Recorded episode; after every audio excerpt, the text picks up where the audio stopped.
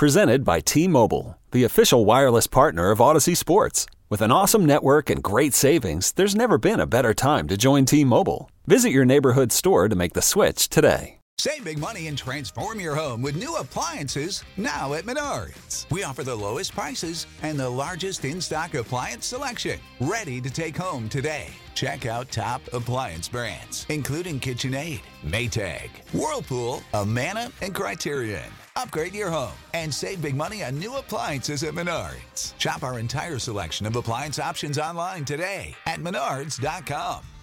Save big money at Menards. This is a podcast from Minute Media.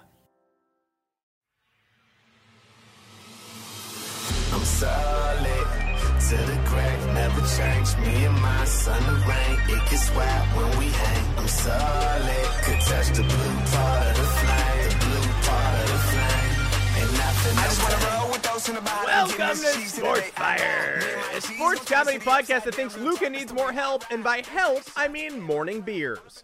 I'm your host, Adam Weinerman. You can find us on Apple Podcasts, Google Podcasts, Spotify, introducing the new see-through crystal Pro Bowl, and standing in the outfield shagging fly balls behind Tom Brady and accidentally tossing them over the fence so Gronk has to chase them, tongue wagging. Big show today. Former MLB pitcher Corey Gearrin is here to talk about his career and current efforts to change the perception of the game. But first, let's take a quick trip through the headlines. Michigan head coach Juwan Howard has declined the Lakers' overtures for their open head coaching position. This is not the first time Howard's had a negative reaction to someone reaching out. Instead of coaching the Lakers, Howard will continue coaching the Big Ten's Clippers. Michael Vick says he won't unretire to join the fan-controlled football league, but that's too bad because the fans are pressing the unretire button. Oh, poor little Michael Vick doesn't want to know what it's like to have to battle against your will for the enjoyment of others, said a pit bull. New Giants head coach Brian Daboll has said he wants quarterback Daniel Jones to, quote, turn it loose. He also wants to, quote, tank. Yankees third baseman Josh Donaldson admitted to calling White Sox shortstop Tim Anderson Jackie, a sarcastic reference to Jackie Robinson. Donaldson was suspended one game but will appeal, to very few fans moving forward. The Washington Commanders have reportedly spent $100 million on land in Virginia, and I kind of thought commanders were just supposed to annex that stuff for free. No word yet on what the land will be used for, but investigators found a recent copyright filing for Dan Snyder's cheerleader farm. Mito Pereira choked away the PGA Championship on the final day, and unfortunately, we all know exactly one thing about Mito Pereira now. In a last-ditch attempt to rally, Pereira signed his scorecard, Justin Thomas. The Mavericks were again fined for violating bench conduct rules in Game 2 against the Warriors, their third fine of the postseason for $100,000 this time. But you can fine them as many times as you want. They're just going to keep playing the floor is lava on the chairs. There's been a change to the NFL's Rooney Rule. The QB coach job now also requires a diverse candidate to undergo a thorough sham interview. The NFL has also noted they're considering changes to the Pro Bowl, including eliminating the tackle football portion. So, standing and waving it is. The league hopes it might turn into a showcase event for the players, and much like the current Pro Bowl, will alternate between different Vegas nightclubs every year. Louisville basketball has hired Milt Wagner, the grandfather of the number one recruit in the country. Not to be outdone, Kentucky has hired Milt Wagner's childhood bully. Panthers quarterback Sam Darnold says he could be one of the NFL's best QBs. Darnold later clarified at cooking or darts. And Patriots wide receiver Julian Edelman called Deflategate a full witch hunt. And just like the last time there was a witch hunt in Massachusetts, the evidence couldn't float. And now, my interview with Corey Gearrin. This was excellent, if I do say so myself. And I do, mostly thanks to Corey, who is excellent. Take a listen. Corey, thanks so much for dropping by. You have become one of the best Twitter follows and someone who's doing an incredible job of summing up the business of baseball and sort of the taxing subculture of the game that regular fans might not be aware of. So to introduce this, we're going to talk your career. I have some fun questions, stuff I've always been curious about. But I think you're becoming really well known for sort of being this guy on Twitter. How did you stumble into this rhythm on Twitter, and when did you sort of dedicate yourself more to social? I appreciate it. Thanks, Adam.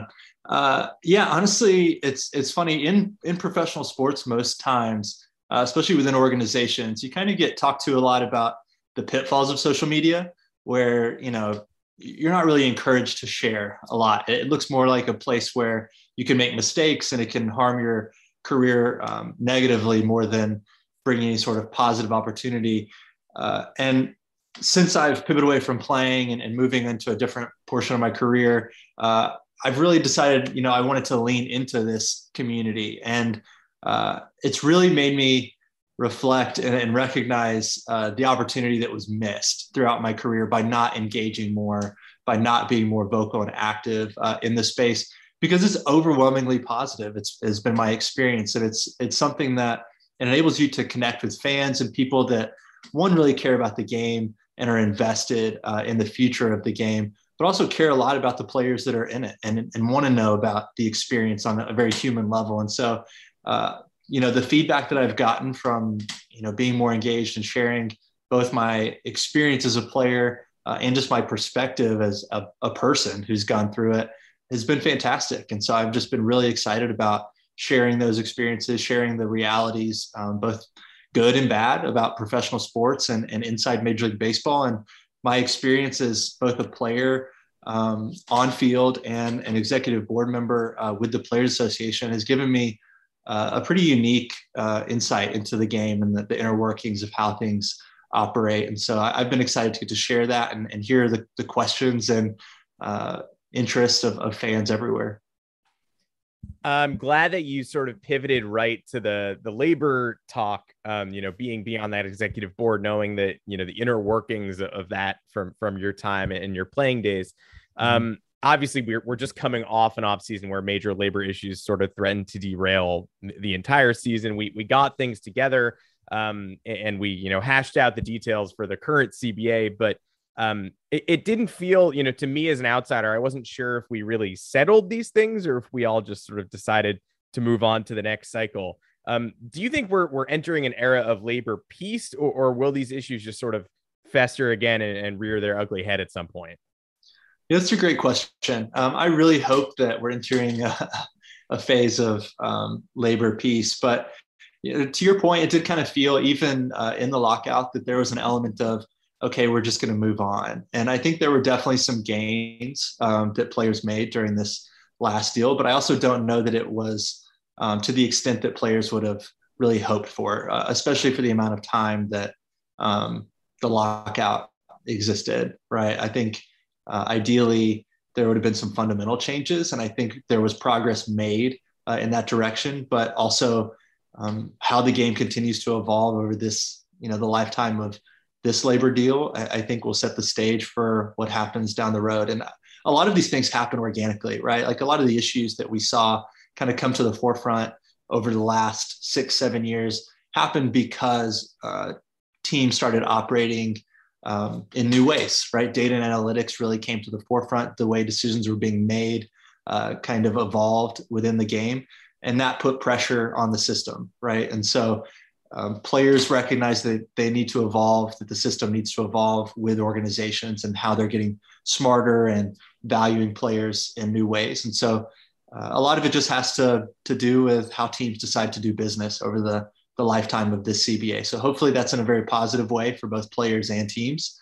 But if not, we'll all see the direction that takes. But I'm hoping for labor peace. Obviously, you always want that. Both as a fan and a player. And for sure, the commissioner's office and teams would prefer labor peace as well.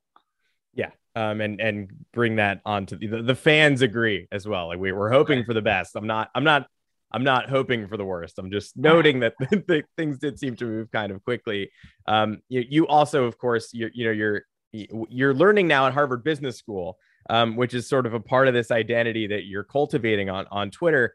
And obviously I'm sure you've learned a ton and you're expressing every day things that, you know, you wish you'd known or things that fans don't know that you're sort of experiencing from both sides.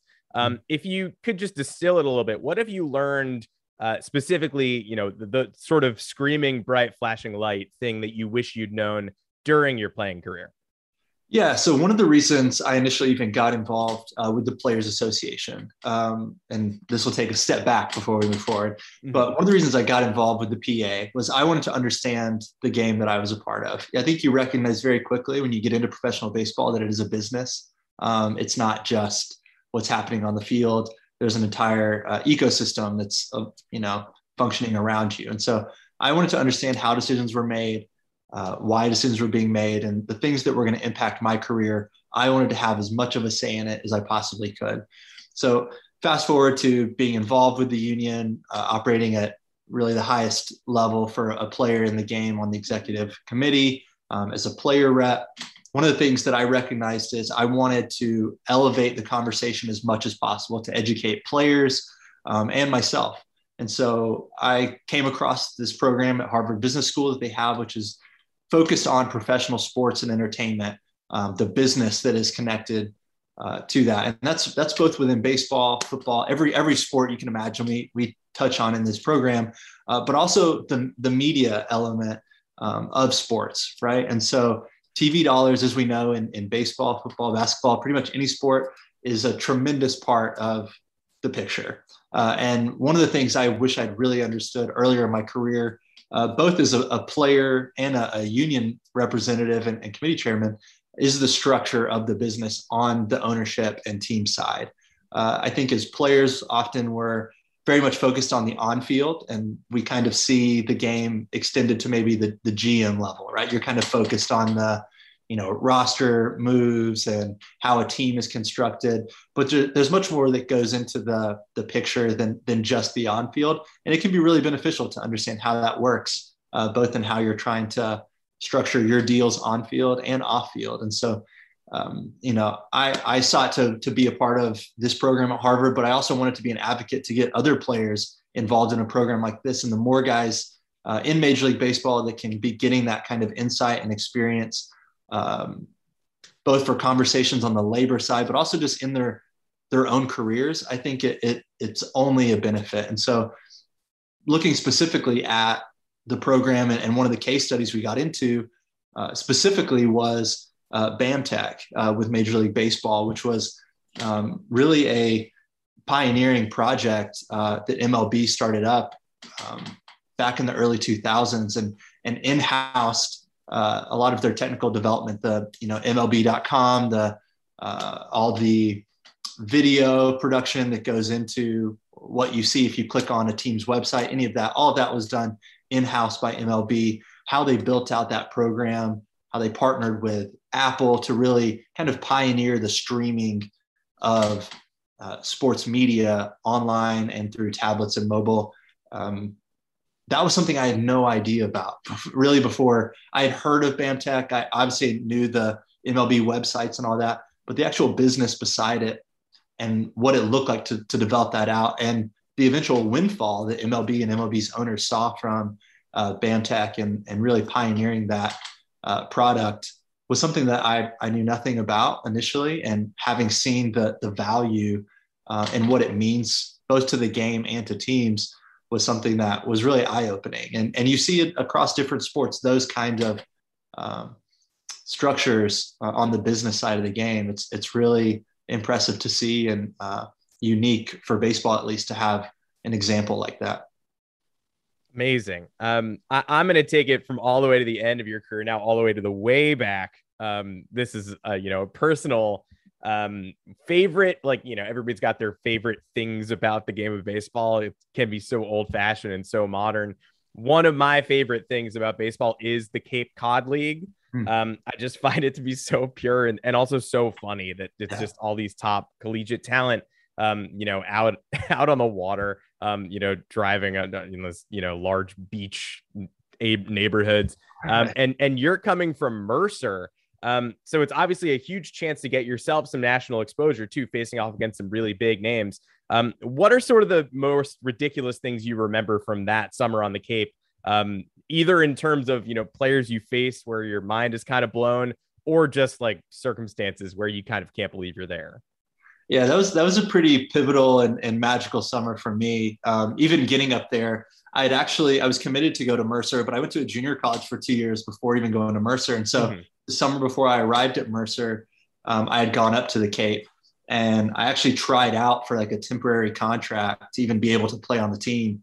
And Joe Smith, who obviously has had a long major league career, he had committed to play for the team I was trying out for, and he'd obviously been drafted very high. And so the coach said, I always like to have a sidearm guy, so I'll give you a chance to try out.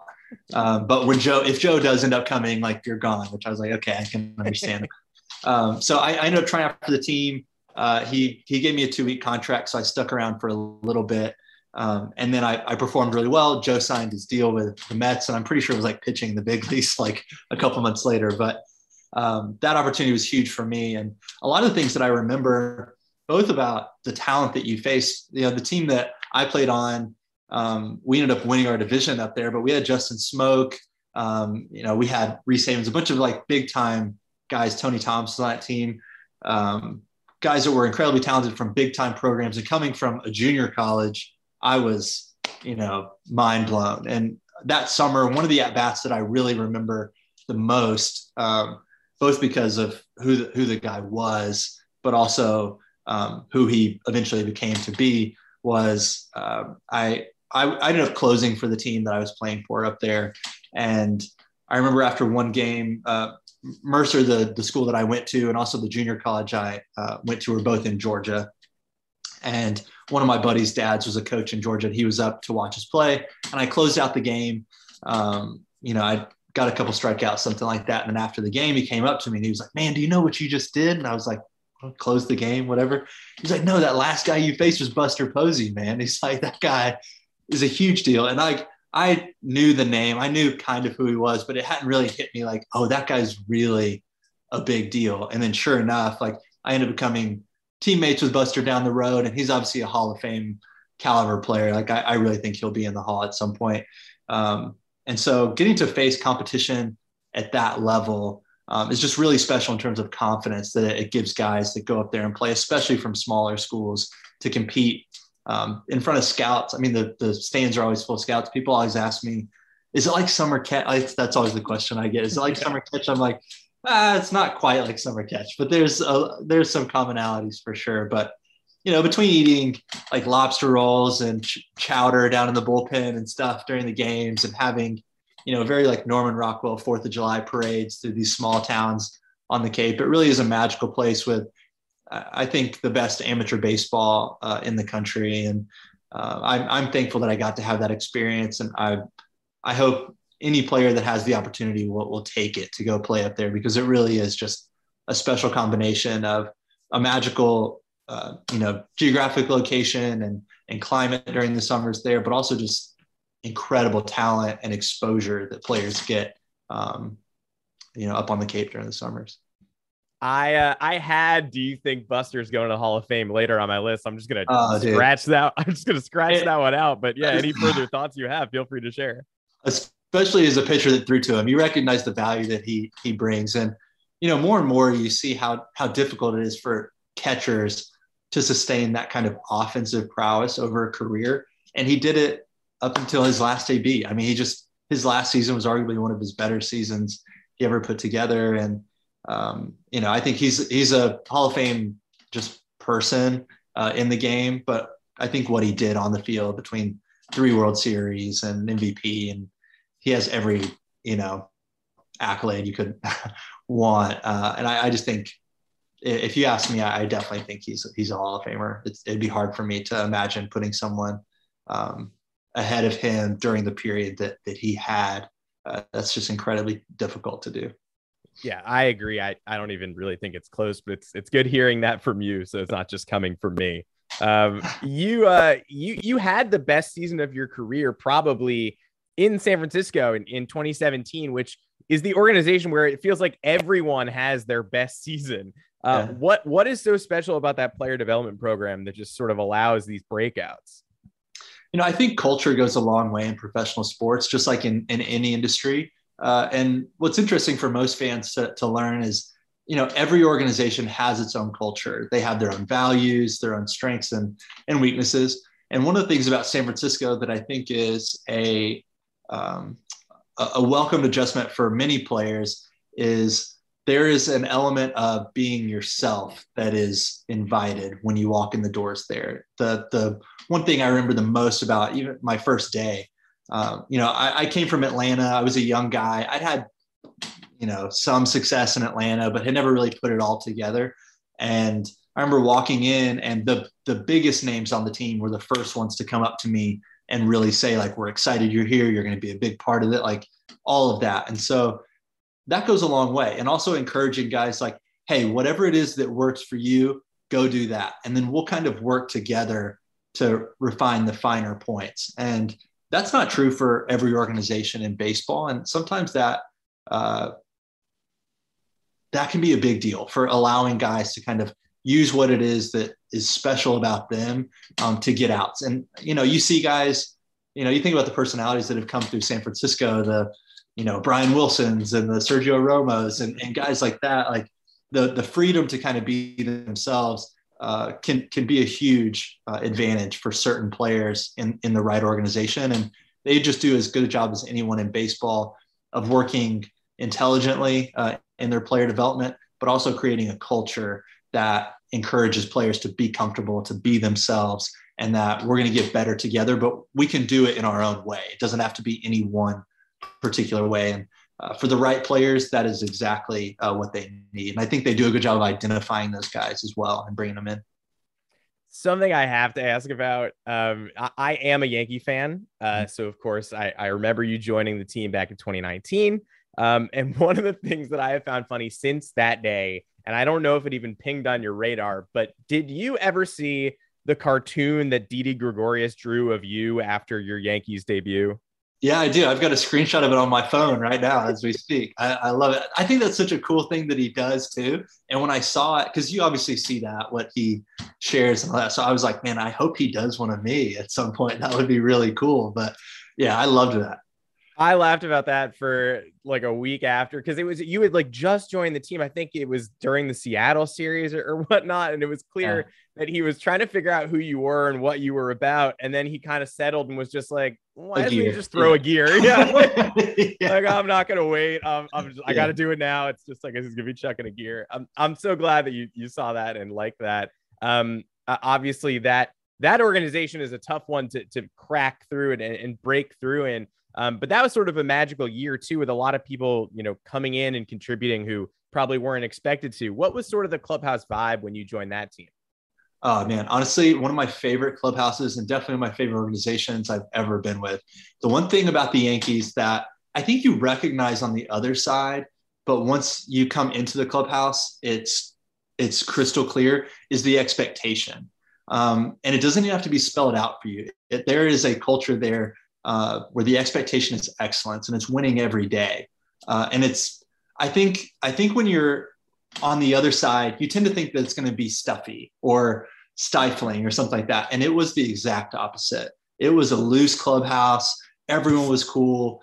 The biggest guys in that clubhouse were the best guy. I tell people all the time about my experience with New York. And I was like, some of the best people I've played with in baseball, just in terms of good people, the CC Sabathias, the Aaron Judges, these guys are the face of the game and some of the best people in the game. And for an organization to have guys like that and to, really foster that kind of a personality, like it says a lot. And so I tell people all the time, the New York Yankees to me are excellence personified in baseball by culture. And like, clearly you look at their records and what they've done, which is impressive in and of itself. But if you get to know the team and you get to know the people that are associated with it, there's just a commitment to being the best that is like, I really don't know that it's paralleled in the rest of the game. And obviously you don't win the World Series every year, but for an organization to have that expectation, and it's a real expectation, right? Like it's not that's not lip service. And I think there are a lot of places in baseball that there's a hope that they're going to be good or like, we would like to win a World Series, but there's a very big difference between this is what we'd like to do and this is what we're committed to doing. And anything below that is not going to really be accepted. And they do that there as well as anybody in the game. And they do it in a really sustainable, holistic way. I was so thankful to get to be a part of that and that team particularly, I mean, that's one of the best teams, I think, in a while. You know, it didn't end up like we wanted it to, but incredibly talented. Obviously, the record kind of spoke for itself in terms of, you know, what that group did during the regular season. But it's a special team. There's no doubt about that. Yeah, that was a season I never wanted to end, for sure. Was there a big leaguer, sort of regardless of skill set, who you just knew that you could get out, somebody that you owned and like, you know, star or not, where you just kind of were like, I think I got this? No, I think so. The tough thing about the big leagues is the best guys, the guys that are there for a long time, are constantly making adjustments. No one just gets there and does the same thing for 20 years, right? It's this game of constant evolution, and you know that chess match that they talk about. Like, you get there with a certain set of skills, and you better start working to address your weaknesses and improve your strengths if you want to stick around. So the beautiful thing about that, and that's the fun part of the game for me, especially as a pitcher, is okay, who's adjusting, who's not adjusting, do my strengths line up? You know, where's this guy's weakness? And so, you know, as soon as you feel like you've got a guy, that's really when you need to start worrying, probably. So it's really a day-to-day thing where, you know, there's tons of data and information in the game, and you can look back over years of what this guy's done, and you can look back over the last 2 weeks at what this guy's done. And I would argue that the last 2 weeks are probably the more important set of numbers, right? Like, you do have to take both into account, but guys make adjustments, they change, and sometimes they're just hot. And so, you know, there are plenty of guys that my stuff matched up again, you know, like as a sinker slider guy, there are just certain approaches that you have a better matchup with. But, you know, I don't think I'd ever say that, well, this is my guy forever, because there have been plenty of guys that I would say, and I know somebody off the top of my head, I won't throw him under the bus because he got me also. But I struck him out like 8 or 9 times in a row, and then he took me deep. You know what I mean? It's like, wait a second, like, what just happened here? But that's the game, and that's what makes it interesting and makes it fun, and keeps guys working to get better day in and day out in the big leagues. Yeah, fantastic answer. Right amount of nuance. I really appreciate that. I'll let you go on this. Obviously, as a Mercer alum, that school is very well known for doing one of my favorite things, beating Coach K in March Madness. Do you remember where you were when you watched that game? Obviously, that's during March, so you're probably at spring training, but do you remember anything about that day? Yeah, I do. So I remember we were in spring training because you're keeping up with all that stuff that's going on during spring. And I definitely support Mercer. You know, they took care of me. They, you know, helped get me to professional baseball. And so I was excited for them to be in the tournament, right? Like, and I think at that point, you're not really expecting to knock off Duke. So I had watched tip off and then gone out for the game. So, you know, during spring, you have to, depending on the organization, you have to stay for at least like 5 innings or so. So you're out there for an hour and a half, 2 hours. And I remember going out and being like, well, I'm pumped that they're in the tournament. Hopefully they keep it close. And I came back in from the game, you know, once my time was up watching, and they had won. And I just could not believe it. I was like running around the clubhouse. I ran up into the dugout, like telling the guys, like, you're not going to believe, like, Duke just got knocked off. Like, Mercer, like, my team did it. But yeah, that was a wild game. I don't know if we'll ever do it again. I hope that, you know, they can make some magic like that happen again in March. But are you a North Carolina fan? Like, why are you? Yeah, I am. That's really interesting. I actually just applied and got accepted to UNC's business school. Yeah. Did you go to UNC or? You reveal my greatest shame. No, I did not go to UNC. I'm a huge fan, and I didn't go. No, that's great. But I love the area going up there, you know, in AAA, obviously there's a team in Durham. So I would always pop over to Chapel Hill and check out the campus and all that kind of stuff. But it's definitely a cool school, but I'm glad that Mercer was able to pull out that upset. And that one, that's a feather in the cap. No one, you don't get to, you know, talk down Mercer basketball ever because of that now. And getting to beat Coach K in March is a special accomplishment. That's awesome, man, on multiple levels. Corey, thank you so much for taking the time and talking to me. I really appreciate it. This is incredibly insightful, as is your Twitter feed, as is everything you put out, and looking forward to seeing more from you in the future for sure. All right. I appreciate it, Adam. Thanks.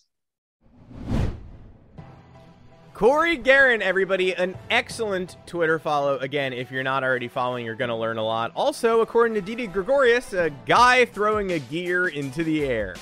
And now, our final flame. From the worst possible character you could be hearing from right now, the 67-year-old man who delivers the final flames. The Josh Donaldson, Tim Anderson beef is this week's hot-button sports issue. And the discussion cannot be laid to rest until I, a mid-60s sports writer from Middle America, has weighed in. So, here we go. In full, my opinion. Redacted has no redacted to possibly redacted redacted. Furthermore, redacted a flightless bird, redacted 8-ounce wheel, redacted redacted some form of primitive juggling. But we'll never get anywhere as a society unless redacted redacted redacted half-price chinos. So, in conclusion, Tim Anderson, redacted, redacted, number 2 pencil, redacted, half-gallon of seal water, redacted, redacted, redacted so hard, redacted, solve racism. My thanks to Corey Gearrin. I'm redacted. We'll see you next Thursday.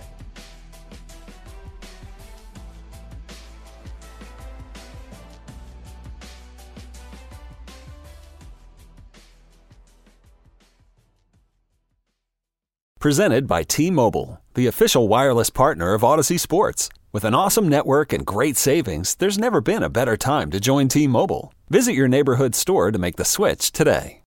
When you need mealtime inspiration, it's worth shopping Kroger, where you'll find over 30,000 mouthwatering choices that excite your inner foodie. And no matter what tasty choice you make, you'll enjoy our everyday low prices, plus extra ways to save, like digital coupons worth over $600 each week. You can also save up to $1 off per gallon at the pump with fuel points. More savings and more inspiring flavors make shopping Kroger worth it every time. Kroger, fresh for everyone. Fuel restrictions apply.